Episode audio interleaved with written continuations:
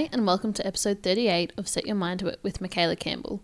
This is a podcast where I share personal tips, life experience, and advice to help like-minded, ambitious young women set their mind to it and achieve their goals. So welcome back again for another episode.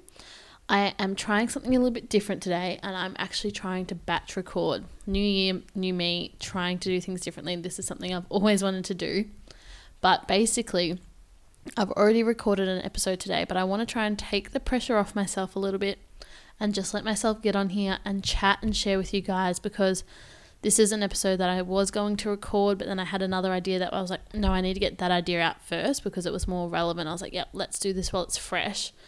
But this is kind of a little bit of a story time that I think might be helpful for people that are in the same boat as me. And if you have been through this or are going through this and you don't know a lot about this, I want to kind of share what I've learned. And it's a little bit vulnerable for me because I haven't really shared, I guess, with too many people, like the extent that this affected me. And it even sounds a bit serious saying that, but we're just going to get straight in. I just want to kind of keep it chatty and loose. As per usual, I've still jotted down some points, so I have a bit of an idea about the general flow of where I want this to go, but I do want it to be a bit more of a story time and just be a little conversation between you and me, and hopefully that you won't feel alone if you're going through something similar, or maybe you want to learn about it because someone else you know might be going through it. Either way, hopefully you enjoy hearing about someone's experiences and you might relate to a bit on your own. So basically today I want to speak about my struggles with binge eating, which you will have already gathered from the title. But for me, this is a bit of a tricky one because I never went and sought help for it, so I'm not diagnosed with it or anything like that. But this does classify as the most common eating disorder that's prevalent at the moment. The stats for it are that forty-seven percent of people are suffering with it, and it's not just females, it's males and females, so it's super common. And I I'm someone who's in the health and fitness industry. I'm a health professional, and I didn't even know about this. And the way that I found out about this was I was doing a presentation for work, and I was presenting on anorexia because that was something that was quite close to my heart, and I wanted to share about that so that other health professionals could help people with it. And when I was looking into all the eating disorders, I kept on coming across this information about binge eating, and at the time it was hitting really, really close to home. I was like, oh my God, all of these symptoms are me. So like I said, never went and got um, diagnosed and never got help with it. Something I just kind of learnt about and think that I resonated with a lot of the symptoms. So I just want you to know that this is just me sharing my experiences. But when I found out about the symptoms, like, it was a game changer for me. So I kind of want to share this from the point of view of my experience, but also what I learned about binge eating disorder as a condition. And I met a lot of the symptoms for it, so I just want to share that so that if you also relate to a lot of the symptoms, that you can go, all right, I know where to start looking. Because for me, that was really, I guess, the turning point for it. So at the time, this is kind of middle to start, like, earlier on in the year, last year. And at the time, I'd been on and off calorie counting for quite a while, and I'd successfully been able to, like, lose weight with calorie counting, put it back on, and I was like, all right, I want to try it. And it's only a few kilos, so we're not talking anything crazy here, but it was, I guess, that typical yo-yo diet. I think it was December before I moved to Perth, so we were talking like end of twenty twenty. Hit like my lowest weight, still very healthy weight, like nothing crazy.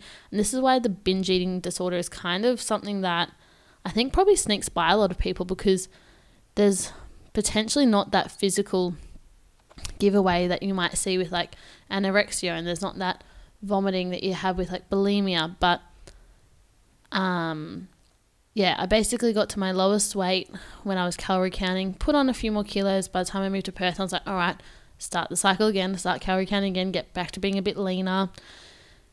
The only problem was it's a pretty vicious cycle with calorie counting. I have seen so many people, like influencers, Instagram, that, you know, get to these amazing bodies with it.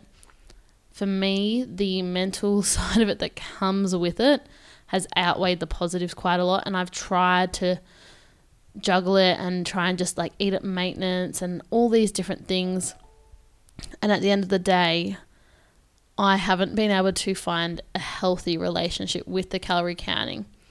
So I guess jumping around a little bit, but I've ended up with more of an intuitive approach to eating, and it's been the thing that helped me. But I guess I don't even know where to start with all of it, but I jotted down a few little things. And for example, I think it's important to know that this is different to overeating. So with overeating, and I did do an episode last year or even the year before about overcoming overeating, but overeating is different to the binge eating. Um, overeating isn't a continuous, like consistent cycle. Binge eating feels a lot more spiraling out of control. And I'm actually going to jump onto a website and read you like some of the symptoms about it, because when I read the symptoms, I was like, holy shit, like these are like these are me. So it's really different to overeating. So I want you to know that there's two boats there. You can be overeating and it can be just a thing that you do here and there, but the binge eating feels like you are out of control with it and you can't help yourself, and you're doing it really regularly, and it's just leaves you feeling like disgusted and guilty and horrible afterwards and out of control in the moment, and you wish you hadn't have done it afterwards, but you do it repeatedly. So another little stat that they had here was that if you've done severe dieting, you are eighteen times more likely to engage in binge eating. And it just frightens me, and it makes me a little bit sad, because I know how many of us out there are trying to like be our healthiest selves, not even trying to like get to an unhealthy body weight, but we're just trying to be that leanest, fittest, strongest, best version of ourselves. And part of that is making sure you hit your macros, get your protein, and also knowing what calories you're eating, because at the end of the day, it is calories in versus calories out. So I understand that completely, that it is the way to get to that body. But the problem is that it puts you at such a higher risk, like eighteen times more likely to binge eat if you're in this kind of deficit, which is required to get leaner. And I think in this day and age when health and fitness is so prominent and prevalent, a lot of people are learning more about it, which is fantastic, but it's also, I think we need to be aware of the potential for it to cause eating disorders like this. And I didn't know much about it at the time. I'd done food coaching in the past, and I didn't even know about it as a food coach. So I just really kind of want to bring awareness to this particular condition, so that if people are in the midst of calorie counting, they can be super aware if it starts to feel a bit bingy and a bit out of control. I know some people can do it really, really successfully, super disciplined, super controlled. And if you can do it, amazing. But if you feel it's starting to get a bit spirally, a bit out of control, then it's super important to be aware of it and what it is and how to get out of it, I think. So yeah, I just wanted to share my experience with it, so you, hopefully you can learn something and be aware for your own sake. So for me, um, well, actually, no, let's jump into the dot points first, because I think if you have an idea of it, then it's will give insight as well. So for a binge eating disorder, they've got a definition here, and it's a mental illness characterized by regular episodes of binge eating. Binge eating involves eating an excessive amount of food, which may take place in a rapid space of time, or maybe more of an extended grazing. These episodes can feel chaotic, uncontrollable, and highly distressing. And this was really true for me. Like, they really do at the time feel really like uncontrollable. You don't really have the power to stop. Um, they've got here that like a person may not be hungry, but may continue to eat past the point of feeling comfortably full. And this was the thing, there was a couple of symptoms in particular, which I'll go through the list in a second, but it was that um, it's common for people to binge eat alone or in secret, and experience intense feelings of guilt, shame, disgust, and low mood after a binge. And I kind of realized it was becoming a problem when I was hiding it from, like, if my housemate would get home, I would like run to put things in the pantry and like pretend like I wasn't eating. I was like, oh shit, like this is, this is not okay anymore. Like, and the reason I didn't realize is because if I cycle back, so getting a bit into my story, I guess, with it, when I lived at home, we had a rule of no food on the carpet. So initially that would mean that if I wanted to have a little snack after dinner, if I was to do that, it'd either be downstairs, and, you know, sometimes you're a teenager, you don't want to be with everyone. So I would sneak something, a snack upstairs, and eat it in secret. If someone came to knock on the door, I would hide it because it wasn't supposed to be food on the carpet. So it started in that environment where I thought I was hiding it because of, you know, a household rule and just having one snack. Then I think it must have progressed without me realizing, and this is probably developed over years and years, I reckon, of like restricting, calorie counting, and using food, initially overeating to numb emotions and the stress of uni, like at the end of a day, just having a massive snack after dinner or a big dessert. Or what I would often do back then was like have something sweet and then be like, okay, well now I'll have something savory. So I was having like two desserts, but one was sweet and one was savory. Or it might be like one might be apple and then I'd have to go get like the crackers, but then I'd have like the whole pack of crackers and dip plus like a row of chocolate and the apple. So it was like just a big amount of like snacking after dinner. And initially I thought like, oh, I wasn't hiding it and it was healthy food. Like I was eating rice crackers and apple and even like it might have been yogurt or whatever, or maybe ice cream, like I don't know.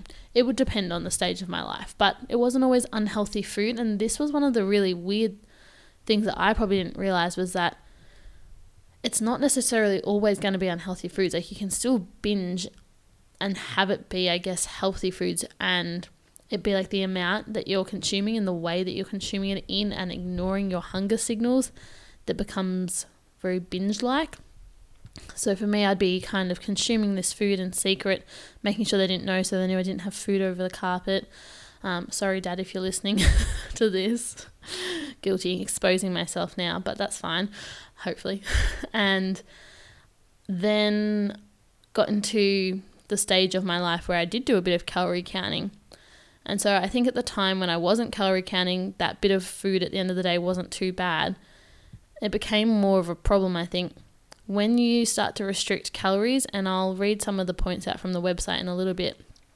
But when you're dieting, there's kind of two parts to why we might binge eat, or why I was binge eating. There's that emotional component, which I spoke about in my other episode of overeating, where you're numbing to the feelings of stress or boredom or sadness or just discomfort. You know, maybe you're not living the life that you want, so you're numbing to the fact that you're not happy with what you're doing or where you're at. That's the emotional component. But then when you get into the continuous restrictive dieting for an extended amount of time, I fully believe there's that survival component. Your brain doesn't want you doesn't want you to starve. So it's going to do everything in its power to make sure that you get enough fuel one way or the other. During the daytime, I had enough willpower and self-control to stick to my three hundred calorie meals, like maximum. I would only have like four hundred calorie meals, and then I would put those into snacks. Like I would have, you know, a two hundred or three hundred calorie snack. So I'd always have very small meals. I was never having a big meal. I was never feeling satiated. And this is, I'll go through what helped and what kind of made it more of a problem, but always having those really small meals throughout the day. So for example, if you've calorie counted, let me run you through kind of what I was doing. Breakfast would be about three hundred calories. I would try to get through morning without having a snack because my self-control was always much better in the morning. I even tried the fasting for a while to try and push out breakfast later so that, you know, once I started eating, then it kind of triggered the hunger signal. So I tried to fast for a while, played around with that, but basically would push out brekkie to whatever time I could, would then try to not snack until lunch, would then have lunch, and then would have to have an afternoon snack because lunch was probably only three hundred to four hundred calories. So at this point, you know, that's only six hundred calories. You've already gotten through, you know, six to eight hours of the day, however long I've been up for. Afternoon snack would try and just have two hundred to three hundred calories, but normally was finding that I was in a bit of a routine where I'd need like two snacks, so I'd probably crack like four hundred. And then for dinner, I would try and have something kind of around like four hundred calories. Like I'd try and keep it really light, like salads and like light meats. Or I got really good at getting high protein meals that were like not too carb heavy. So most of, they were still voluminous. Like you can get a lot of food if you have a salad and that kind of thing. And managed to keep the meal really low. So if we go through like, let's go four hundred for dinner, three hundred, three hundred, So with one thousand from meals, four hundred from snacks. So I've only had fourteen hundred calories. That was pretty standard for the day. Maybe a coffee, and let's round up to fifteen hundred. For me, my deficit, because I'm normally pretty active, my deficit, if you're into calorie counting, if you're not, this might go over your head for a bit, but I think you'll get it. For me to lose weight, I need to be at about two thousand calories. So what I would eat up until six, seven, eight p.m. was fourteen hundred calories. So I was still in a six hundred extra deficit from my deficit. So normally my maintenance would be like two thousand five hundred. And instead I was like one thousand or so under that. Your body recognizes that as starvation. Like that's one thousand calories short of what you need to survive. What they recommend for weight loss is about five hundred calories.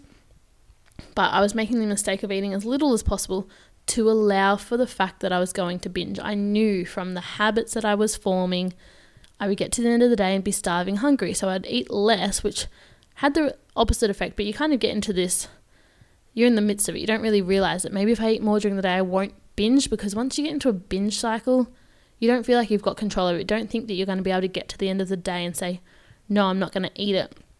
So I'd get to the end of the day and still have six hundred calories left, which kind of allowed for a little mini binge with still being in a deficit. So I was purposefully planning for knowing I'd be hungry and knowing that once I started, rather than just having like a three hundred calorie snack and having had more during the day, I was like, I know if I start, I sometimes don't feel like I can stop. So I would try and have like, I guess, a healthy binge. Like it wasn't like I was going out and blowing the calories out of the water, but I was doing this every day that majority of my calories were at the end of the day. And I think there might have been another condition as well about like nighttime eating and it being its whole own condition where you overeat and you eat majority of your calories at night. So I was kind of feeding into this cycle where I was eating too much at night, and then your body binges because it's like, oh my god, quick, get the food while like kind of while you're out of control. It's like, get this food into me. And it definitely became a bit of a cycle. And the crazy thing is, like, you do it in secret, so you feel all this guilt around it and shame, and you hide it from everyone. But during the day, everyone thinks that like you're eating super healthy. Like I would be having like a green smoothie in the morning, super healthy lunch, which like good variety of stuff. Like I'd always make sure I got like veggies and stuff in. Like I was eating super well. My snacks would be like protein bars or muesli bars, like still healthy, or maybe nuts. Like depends on what was like my snack of the time, or just fruit. And dinner would be super healthy. So everyone would see that I was eating super healthy. I was, you know, working out all the time. But I also was not in the body that I wanted either. Like, because I was binging at night, I was potentially like undoing all the work, because that binge, even if I allowed six hundred calories, or maybe let's say I had a day where I ate a bit more, sometimes it would be like a bigger lunch and dinner or a bigger breakfast. Or maybe I had a bit more of a snack during the day because I was so hungry. My four hundred calories that I'd allocated for after dinner might blow out, you know, seven hundred, eight hundred. So it was creeping up there, and then probably blow it on the weekend. If I would go out, I would, depending on when I was calorie counting, sometimes I would um, cater for that. So during the week I would eat less. This was a strategy I learned from like Danny Kennedy, that you can work out. Your body doesn't know day to day how many calories it knows, like the average at the end of the week. So I'd work out, all right, if I'm going to go out and have drinks, I know that's going to be like at least one thousand calories in drinks and, you know, at least five hundred calories in food. So try and like deficit during the week more. So eat eighteen hundred and then be able to eat more on the Saturday or the Sunday, which again, even more fed into that cycle, because either then the Saturday or the Sunday becomes a binge day because you're like starving, and that's the first time you've let yourself eat like more food than you actually need. So there's that. Or I was just in such a deficit during the week trying to lead up to the weekend that then I would still binge and break my like deficit that I was aiming for. And I think if someone's got the self-control and the self-discipline, this could not be an issue. But for me, it definitely was. And obviously I'm not alone. Like if there's forty-seven percent of people that struggle with this, and like it's such a secretive thing that I think hopefully if I just speak about it, maybe this will help. Like I, by the stats, it'd be like every second person that's like, would be experiencing something like this, maybe not currently, but at some point. So I just want to share it from that point of view. But yeah, I would play around with the calories to try to stick to it, and it just fed into the cycle that led to binging. So anyways, did that, really probably strictly up until December of twenty twenty, got to like a pretty good goal weight that I was like, yeah, like I'm looking pretty lean. But it was in Christmas time, graduation, and so I stopped kind of calorie counting, let myself drink and eat. And this was the thing, like the binging kind of would stop when I would stop restricting, but I didn't realize that at the time. And then, you know, came over to Perth, so I was on the road and like just let myself eat whatever I needed to eat, like for convenience, and that was fine. And it was crazy how quickly once I stopped restricting, I kind of got back to a bit more of an intuitive eating, except in saying that there was still like that binge habit left. Like I remember being on the road, and like chocolate for me is one of those foods that I just binge like crazy on. And I remember like being on my little camping trip by myself from Victoria to West Australia, and then like having just a cute little like picnic, like it was just like a baguette and dip and like cold meats, but like having to go, like I think it'd been like a few days, oh no, it must have been like the second night, I was like, I need chocolate, like went and got a bag, I was like, I'll just have like a couple, finish the whole bag, like couldn't stop myself. And that was kind of the typical bingey pattern. That was, I wasn't even like tracking calories then, but kind of left me with this binging habit of, if I had something at night time, I couldn't stop myself. And this kind of goes on and on, and then I get to this point where I'm like, okay, I need to like rein it in. Easiest for me to, way to, for me to rein, rein it in, because even when I wasn't tracking calories, I was still doing this binging, probably not as badly, but it was still happening.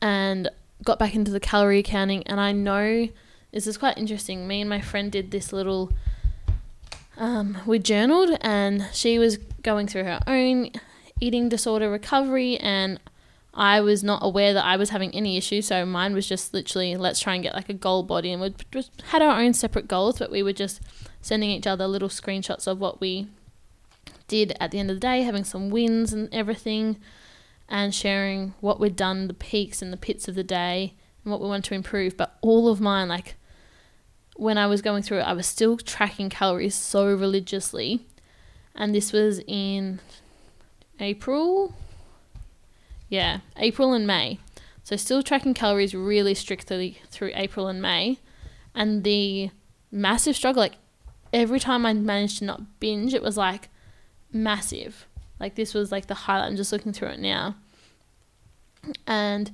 I've even got here, like on one day I just happened to flip to it, it was like ate intuitively and didn't binge. Funny that, isn't it, like the one time you actually listen to your body's signals. But on the other days it was like, um, and this is, this is another point I wanted to really share with you guys that I didn't realise, because it's really different to other eating disorders. If you know someone who's gone through like anorexia, like they'll be controlling all of their food. Like they won't let themselves have like anything. Like it's very, very, very controlled.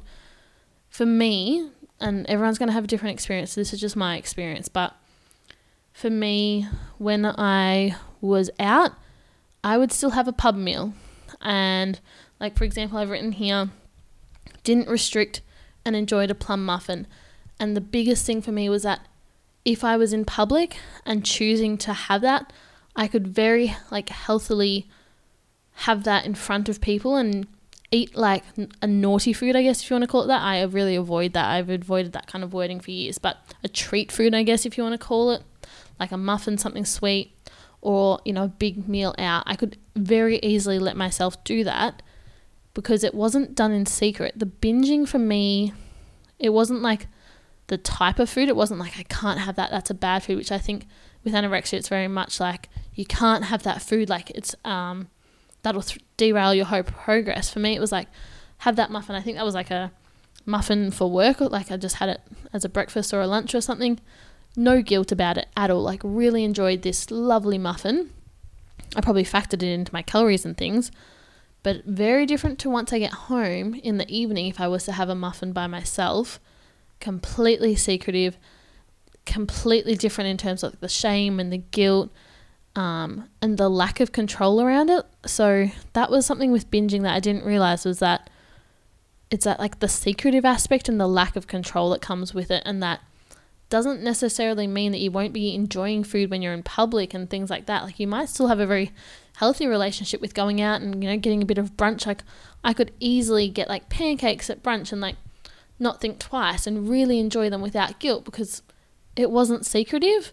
And I guess I felt in control. You know, if you go out for brunch, you're not going to have three sittings of, you know, the pancakes. Whereas at home, it would be that not having, it would be hard to go from like, you know, not three Oreos, it'd be a whole packet, you know, that kind of, if it's there, I'll eat it all. So that was another big thing that I wanted to make sure I touched on, was that I have the binging when it's in secret. It's not really like a public issue, if that makes sense. So this is why I guess it's such a secretive thing and not many people know about it.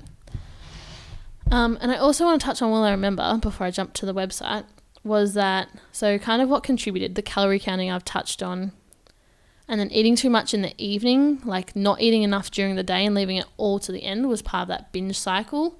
And I do think there is a term for it, um, like nighttime eating disorder. I'll Google it now while I chat to you guys.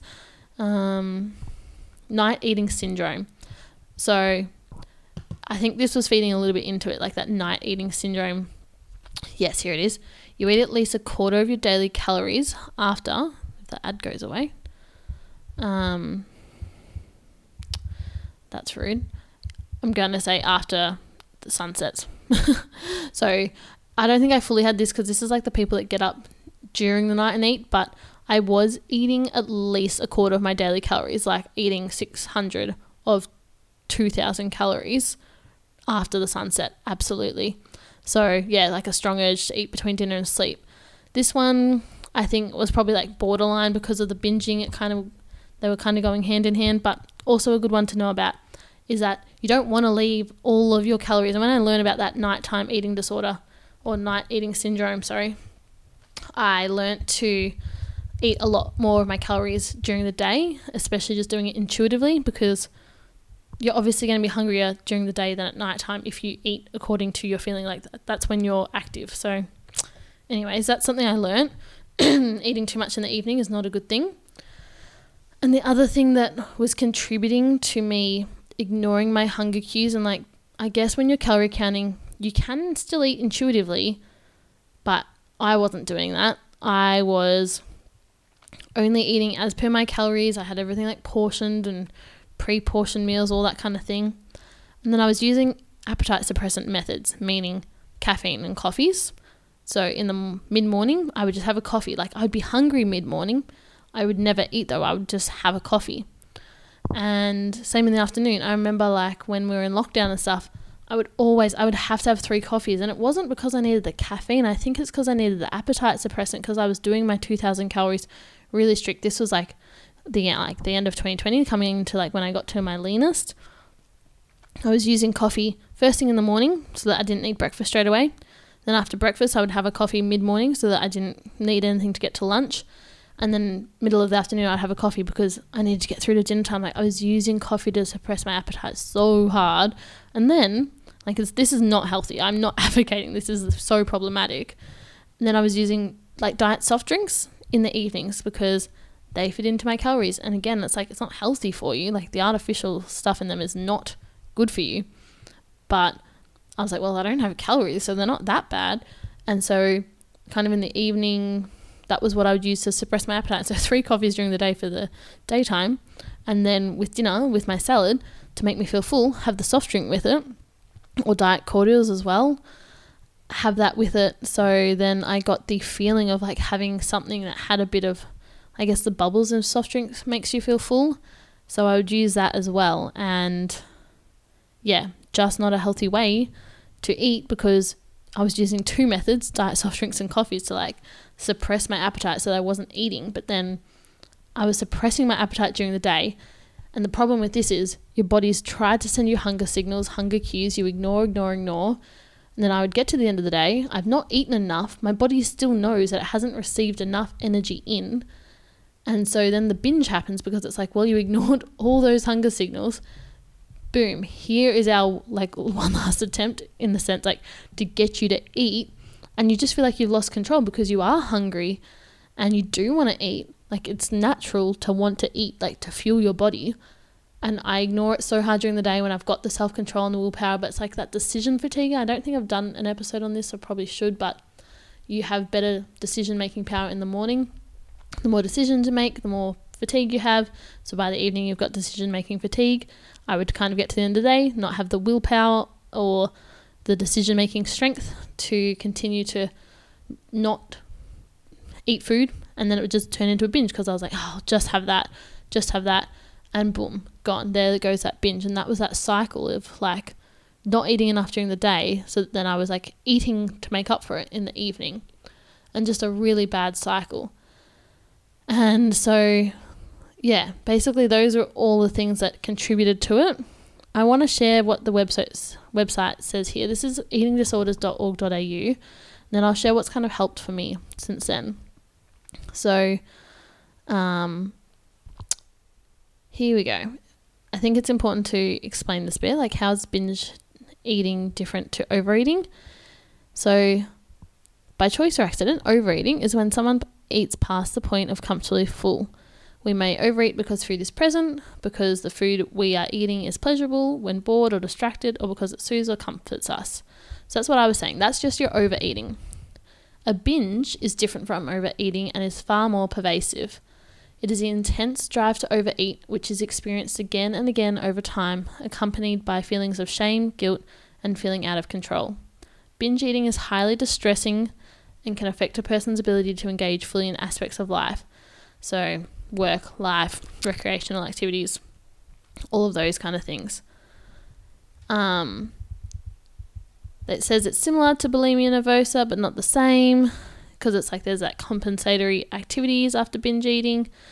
Um, but for me, it was more that kind of out of control feeling rather than like making up for it. Here is what I wanted to share most importantly, is the warning signs of a binge eating disorder. Like I just wish I had have known this earlier so I could have been self-aware. So I want you to know what they are as well. There's quite a few, but I think I'll read them all out and hopefully you'll learn something. So some of the more common signs and symptoms of binge eating disorder are an overwhelming sense of lack of control regarding eating behavior. Like that was me. Like I didn't feel like I had any control. Eating more rapidly than normal. So when you are in that binge, like you're not really tasting and enjoying the food. Like you're just kind of getting it down. Like it's kind of ridiculous. Um, chaotic, unpredictable eating patterns. When it got the worst for me, like I would find that if I knocked off early, like I'd do shifts that were like seven a.m. till three p.m. and I'd get home at three thirty and like the binge could start then because I'd been up earlier than normal. And like I remember, like it didn't always happen, but if I started to snack and like let myself kind of like really just have a good snack, it just started to like spiral. It would be like I couldn't stop, like I just had to snack and snack and snack, and I would have like three or four different things in one sitting. It's like, what the fuck? Like I didn't mean to like eat that much. And it was that problem of like not meaning to do it, but doing it. Um, so that was like the unpredictable eating patterns. It wasn't always at nighttime. It was kind of just whenever I let myself go. And the next one is feeling out of control around food. Absolutely. Like I didn't think I can, like didn't think I could. I've gotten better, but I remember if like there was anything in the pantry, ice cream in the freezer, I would have to eat it. Oreos in the pantry, would have to eat it. Chocolate in the pantry, would have to eat it. Didn't eat the whole block of chocolate, but like I would have to have some of it. Like I couldn't not touch it. So one of the things like I very first did was stop having chocolate in the house because I just couldn't not eat it. Um, periods of uncontrolled, impulsive or continuous eating, often to the point of feeling uncomfortably full. Absolutely me. Like I'd feel horrible afterwards. Like you just eat so much more than you need. It's ridiculous, and especially when you're eating it all in one chunk rather than when you needed it during the day. This is next one. Compulsively eating whatever food is available, regardless of how enjoyable it is. So like I'd start on the ice cream and then I'd like work my way through whatever other snacks I would have. Like it just wasn't even a matter of getting the next best. Like it wasn't a matter of getting the better tasting food. It's just like whatever else there was that was a snack. Here was also like eating when not physically hungry, most definitely. Eating excessive amounts of off-limits food, like even though I did say before, yes, sometimes the binge would include eating like a bit of fruit and yogurt and all that, and then continue into other foods. There was always like the chocolate and the ice cream, the Oreos, I like sweet food for me. Like for some people, they might be more savory, but I was always eating like tons of the sweet food, and my skin was breaking out. That was one of the things that actually probably helped me to stop eating chocolate in the end, was like my skin was getting so bad I could directly correlate it to every night I had chocolate, my skin the next few days, without fail, would break out. This was an interesting one too, like excessive amount of money spent on food. Absolutely spending so much money on snacks, like, was a big part of my, like, grocery budget. It was crazy. I was like, I would actually save money if I could just eat less. I was like, that was a weird revelation. Um, concerned about weight gain following a binge eating episode? Absolutely. Um, feeling high, numb or dissociated during a binge eating episode? Yep. Feeling desperate to break the cycle of binge eating? That was the worst part. It's like I wanted to stop so bad. Like I was doing this kind of like challenge with my friend being like, I'm going to stop this. But like I was so in it. It was so hard. Um, the repeated episodes of binge eating resulting in shame or guilt. Eating in secret. That for me, like when I started doing like... I'd always kind of done it, but normally be like up in my room. I realized that when I was, even just from having like a bowl of ice cream, when I felt that I had to go like put my bowl in the sink, like run to put it in the sink when someone got home, I was like, this is not it. Like I've reached a point of no return. This is not okay. This one, avoiding social situations, particularly those involving food. For me, not so much, but everyone's different. Um, eating normal quantities. This is in brackets, eating normal brackets. Quantities in social settings and binging when alone. That was definitely me. Like you look at me in public and like there was no issue with my eating, but binging when alone, ridiculous. Um, low self-esteem and embarrassment over physical appearance. For me, this kind of was a bit true. Like I knew that the only reason I wasn't fully happy with the way I was looking is because of the binging. I was like, if I didn't binge, I would be like happy with my body, but I felt like my body was a direct reflection of my lack of control of my actions and a lack of self-discipline and self-control. So I would be like, yeah, embarrassed with the fact that I couldn't get to that leanness that I wanted because I was too caught up in the binging cycle, but you don't tell people that, so definitely get that. Um, feeling extremely distressed, upset and anxious during and after a binge episode. I think, yeah, definitely after you feel just like shit because you don't want to do it and you don't get anything afterwards. It's literally you only feel good during. Fear of the disapproval of others. Like I said, you definitely don't feel like sharing.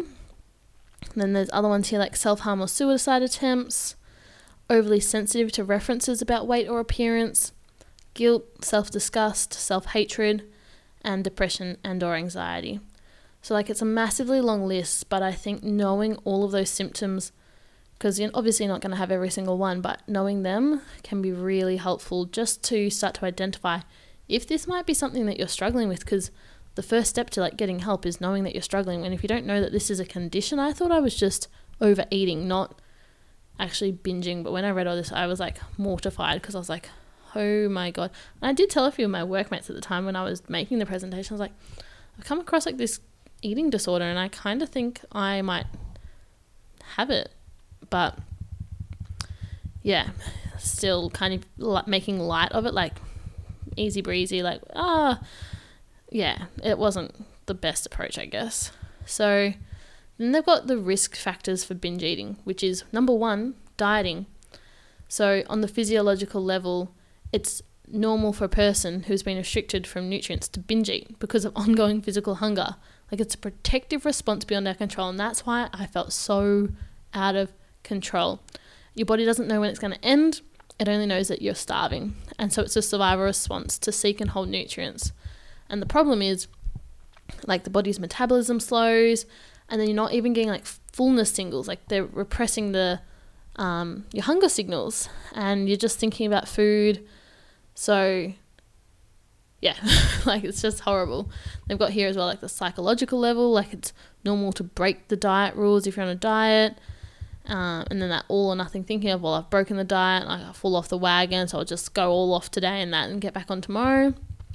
There's other things here about like food insecurity as a risk, unmet needs.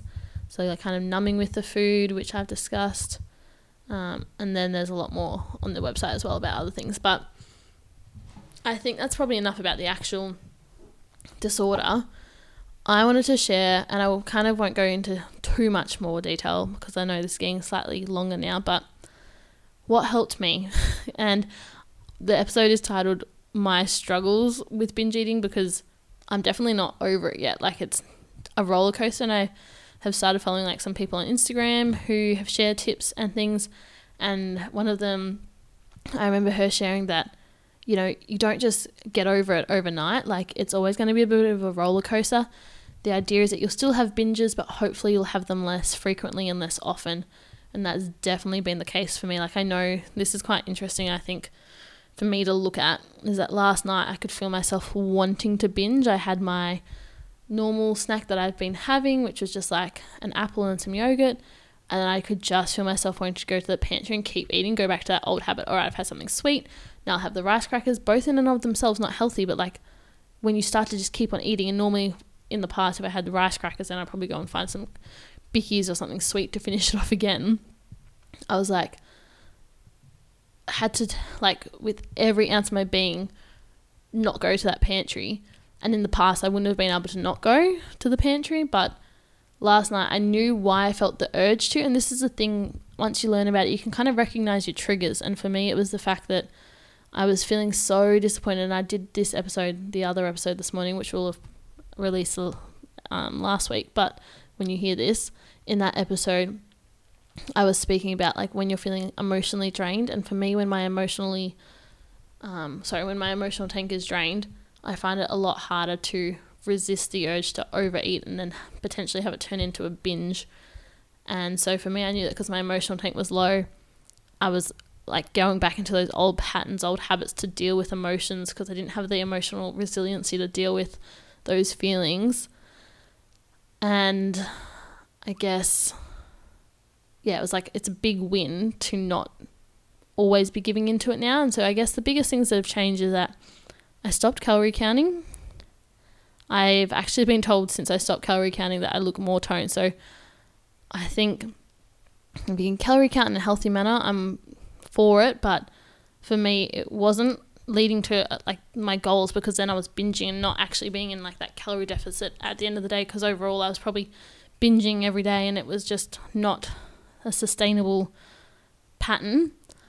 And so in saying that, my flip side has been I've gone to intuitive eating, and this took a while because like like that um, sentence I re- read out before, when you're calorie counting, you're suppressing your hunger signals for so long. It took me a while to like get back in touch with it and actually be like, when am I hungry? When should I eat? Like, it's been a big turnaround. And even when you're at a workplace where you have to have like set meal times, that doesn't really lend itself to intuitive eating either, because you've got to eat when you've got a break, which may mean that you've pushed past a hunger signal, or it may mean you're eating when you're not hungry. So that's also really difficult too if you're in a set environment. But if you've got any flexibility with your schedule, that can be really helpful for intuitive eating. And I guess I'm lucky, I've got some days where I can be more flexible with it. So I try and eat my breakfast when I get hungry. That's normally pretty much straight away after a workout. I've always been someone who gets hungry first thing in the morning. So I try and like listen to that now.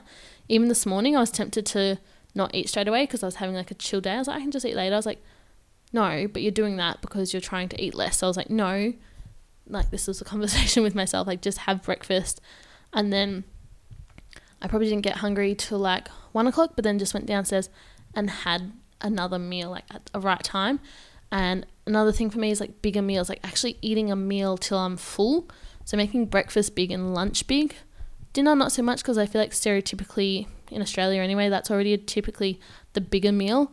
I'm trying to flip that on its head a bit and like having a bigger lunch and brekkie.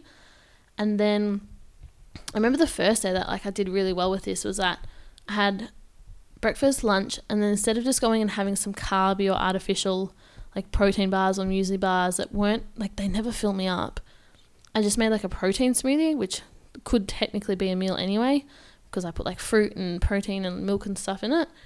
I remember having that at like three or four p.m. and being like, oh shit, like that actually, I actually feel full, rather than like still feeling hungry after a little snack and then just like waiting, waiting, waiting till dinner, being ravenous.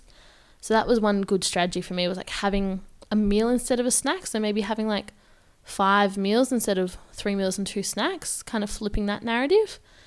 And um, having dinner earlier. I used to always try and push out dinner till at least like six, six thirty or seven, so that then like there was less time for me to binge eat between dinner and bedtime, I guess. So instead, because I get really hungry between like four o'clock onwards, I tend to either have a snack in the afternoon Or just have a really dinner, like maybe I'll just have like a small snack. Like I tend, like again, this isn't like necessarily healthy. I'm just trying to like eat like when I'm hungry. I tend to grab like some dry bickies from the hospital on my way out and have them at like three or four whenever I finish, and then have dinner at five or five thirty. Like five's like so early for dinner, but having like an actual meal at that time when I'm, because that's my peak hunger is like that five p.m., four to five p.m. And in the past, I was just having like all my super carby snacks then, and then being super ravenous and still like just not, couldn't think about anything else until dinner. And then dinner, I'd pushed past my hunger signals for so long that I was still hungry after the snack and hadn't satisfied myself. So the biggest thing is that when I get hungry, I try and eat until the um, hunger signal is actually satisfied.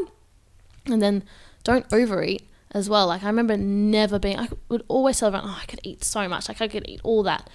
I can actually like leave food on a plate now, which blows my mind. Like I could never do that in the past, which it's a little bit sad kind of to think that I could like not leave food on a plate, but I was always just so hungry. Like every time I would calorie count, and that's why I was binging, because I was always so hungry. So yeah, eating enough during meals that I actually feel full, that starts from breakfast. It's not just having a small breakfast because breakfast is supposed to be small. If I need like three bowls of cereal to feel full, then I'm having three bowls of cereal. Or like having a smoothie as well as toast, so like doubling up on stuff that I would never have done before because it would throw me over my calories. But then I don't feel the need to eat so much at nighttime. I still let myself have a little snack after dinner, but then I've also tried to keep a period from like seven to seven or eight to eight free from eating, so that I'm actually not eating right before bed. So if I'm going to bed at nine thirty, I try and stop eating like at seven thirty and then try and have breakfast, you know, at seven thirty the next morning, not too much earlier. Just to try and keep that part free, because I was finding that with the binging it was impacting my sleep, because I couldn't get to sleep for two hours after eating. So that's also another big incentive, is that if I binge like at nine o'clock at night, I'm not going to get to sleep till eleven, and that doesn't work for me right now with my schedule. So that's also another incentive, I guess, that I'm now a bit more willing to stick to. Um, and then also just like eating whole foods versus like artificial snacks. So if I'm hungry, and I've slipped off a bit lately, but I would, I have found that having, you know, a piece of fruit instead of something processed, whatever that might be, even just muesli bars, I find they don't fill me up. So having fruit that has fibre, that was kind of my thought, like a bit of fibre to keep me full, either that or something with protein, um, as my snack is a lot better. I was just finding that my snacks weren't filling me up, so either just turning snacks into meals. So I'm not saying to not snack, I'm just saying turn them into proper meals and actually like getting enough protein and sustenance and volume out of them. And the biggest thing, not the biggest, just another really important thing, not suppressing my appetite with like coffee and diet drinks. Like I think the one time I was saying that I had that smoothie, that was just like normally when I would have had a coffee, but instead I just had the smoothie. I was like, oh my God, I wasn't needing caffeine. I was actually just hungry. So yeah, it's been a massive turnaround to learn to listen to my body's hunger signals. And the crazy thing is, like, I'm probably looking leaner now than I was when I was calorie counting. And I still get to like have drinks with my friends on the weekends and things like that. I don't need to like limit my calories during the week. I'm not even weighing myself. I have at points, but I just haven't felt the need. I actually probably did do a scan pre and post, and it probably was during the time that I stopped calorie counting, and I was lighter at the end of it.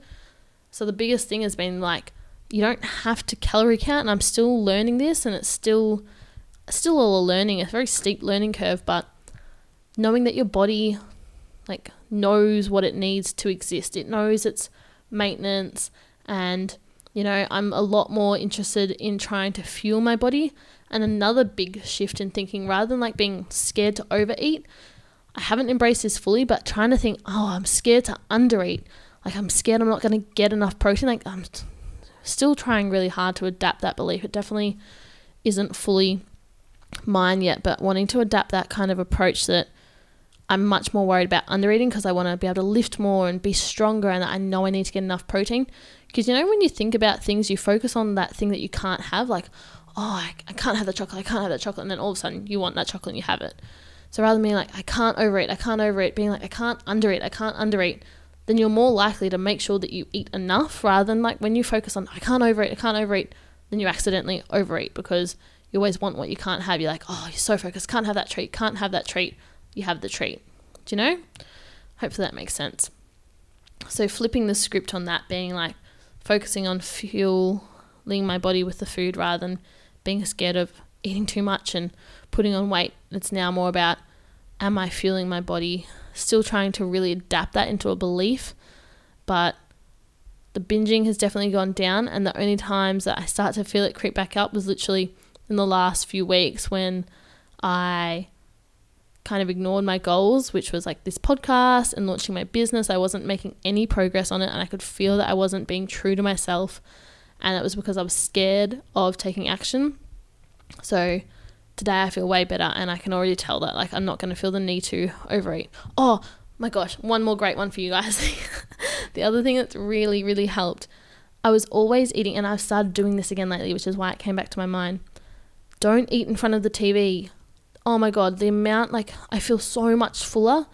Sit and like listen to music, or sit and listen to a podcast, or sit and read a book, or if you can, sit and do nothing but eat. I found I've gone back to it lately, and I think this is probably another reason I'm starting to like feel like, oh, I could almost binge, I'm going to binge. Being present and actually being mindful of the food that you consume. I would find that I would eat dinner, not be mindful because I'm watching a show or a movie, and then I'd have a snack, not be mindful because I'm watching the show or a movie, so then I'd have another snack because I haven't been mindful. And like your brain hasn't actually registered that, hey, we've eaten, we're full. Whereas if you're actually present, sit down, eat it, while focusing on actually eating, it makes a massive difference. Like, I think that's a little reminder for myself that, you know, tonight, not sit in front of the T V, because it's so easy to do, but it makes a massive difference. Like, when I don't do that, I honest to God don't binge that night. Like, I swear the correlation. Like, I can put on something afterwards and have a snack in front of the T V, but not dinner and the snack, because I feel like my brain doesn't register that I've just had like two meals basically. And I've still let myself have that meal after dinner because I still find that sometimes I'm not fully satisfied after dinner, or I'll just let myself have a bigger dinner. So yeah, and then there's actually been nights where I haven't need to had haven't need to have a snack after dinner, which again, massive for me. Like I never would have been able to say that in the past. So yeah, I feel like I got on a bit of a roll there, but that has been my struggle with binge eating. I'm going to wrap it up there so that this hour, um, this episode doesn't become over an hour long. I hope that it's been helpful to hear my experiences with binge eating. Please reach out if this kind of connects with you, or if you want any advice or to have someone in your corner while you try and overcome it. Please, I'm always here. Just reach out on Instagram. It's Michaela Campbell. I would love to hear if this does relate to you, because obviously forty-seven percent of people are affected. So if more than two people listen to this, there should be some people that relate. So just let me know. Please keep on listening. Subscribe to the podcast if you've enjoyed this episode. I will continue to chat all things mindset and other things that are related. And hopefully we can keep on learning things together. So thanks so much for listening, and I'll chat to you guys next week.